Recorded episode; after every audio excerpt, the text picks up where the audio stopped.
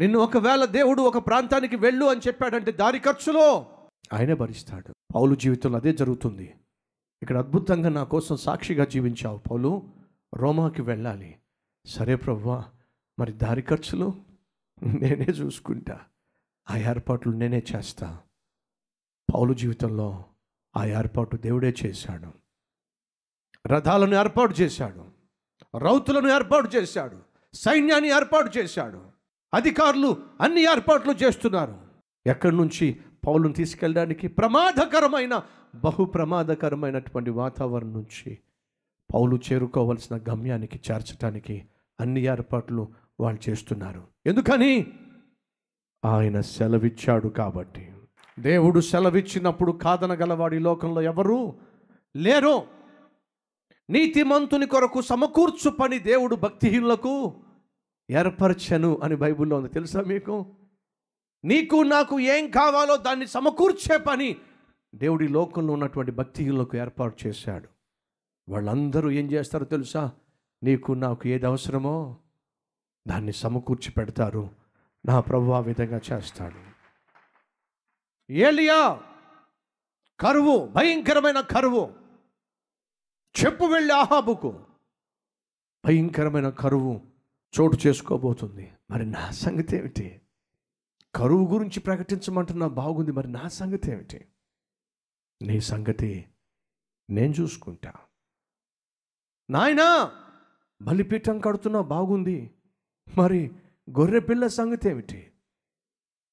యెహోవాయే చూసుకుంటాను. రోమా వెళ్ళాలంటున్నా, బాగుంది, మరి నా ప్రయాణం సంగతి ఏమిటి? నేనే చూసుకుంటా. నువ్వు నేను పాపిష్టి మనుషులుగా ఉండి దేవునికి శత్రువులుగా, దూరస్తులుగా, శపితమైనటువంటి బిడ్డలుగా మిగిలిపోయినప్పుడు నిన్ను నన్ను రక్షించాలి అనే ఆలోచన నీకు వచ్చిందా లేక దేవునికి వచ్చిందా? దేవునికే వచ్చింది. నీ కొరకు నా కొరకు వదకు తేయబడిన గొర్రెపిల్ల అయిన యేసుక్రీస్తును ఎవరు పంపించారు? ఆ యేసుక్రీస్తును గొర్రెపిల్లగా ఎవరు చూశారు? నేను ప్రాణంగా ప్రేమించిన దేవుడే చూసుకున్నాడు.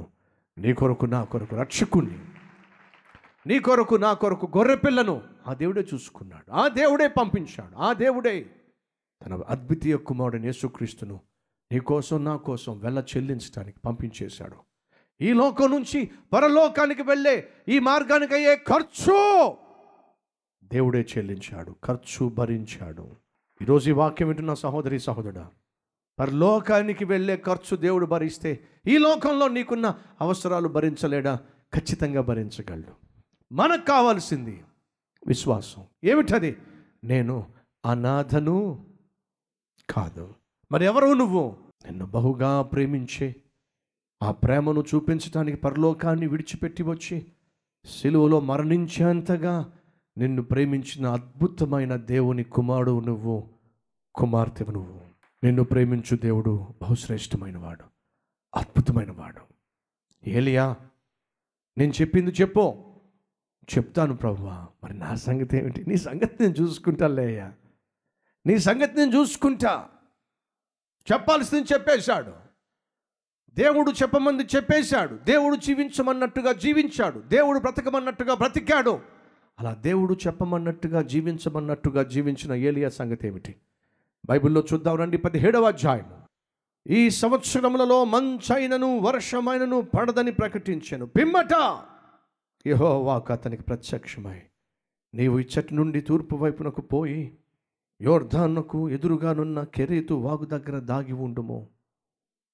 ఏలియా ఎప్పుడైతే ఏలియా దేవుడు చెప్పింది చేశాడో వెంటనే దేవుడు ప్రత్యక్షమయ్యాడా లేదా? వెంటనే, ఆలస్యం కూడా చేయలే, వెంటనే ప్రత్యక్షమైపోయాడు. ఏలియా ఏనాయనా మళ్ళీ ఇంకేమైనా ప్రకటించాల్సింది ఉందా? నువ్వు చెప్పింది నేను చేసేసా, మరి మరి మరి నా సంగతి ఏమిటి?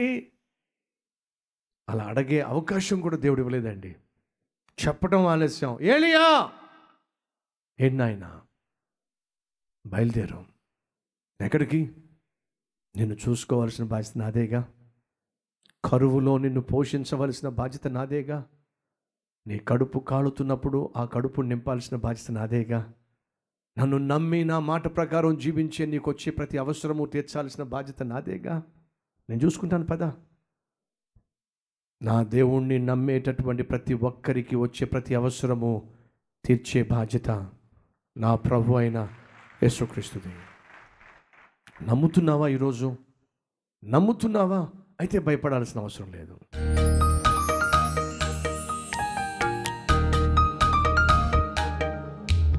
మహాపరిశుద్ధుడు అయిన ప్రేమ కలిగిన తండ్రి, ఖర్చులన్నీ నువ్వే భరిస్తావు నాయన. ఎంత మంచి దేవుడు అయ్యా.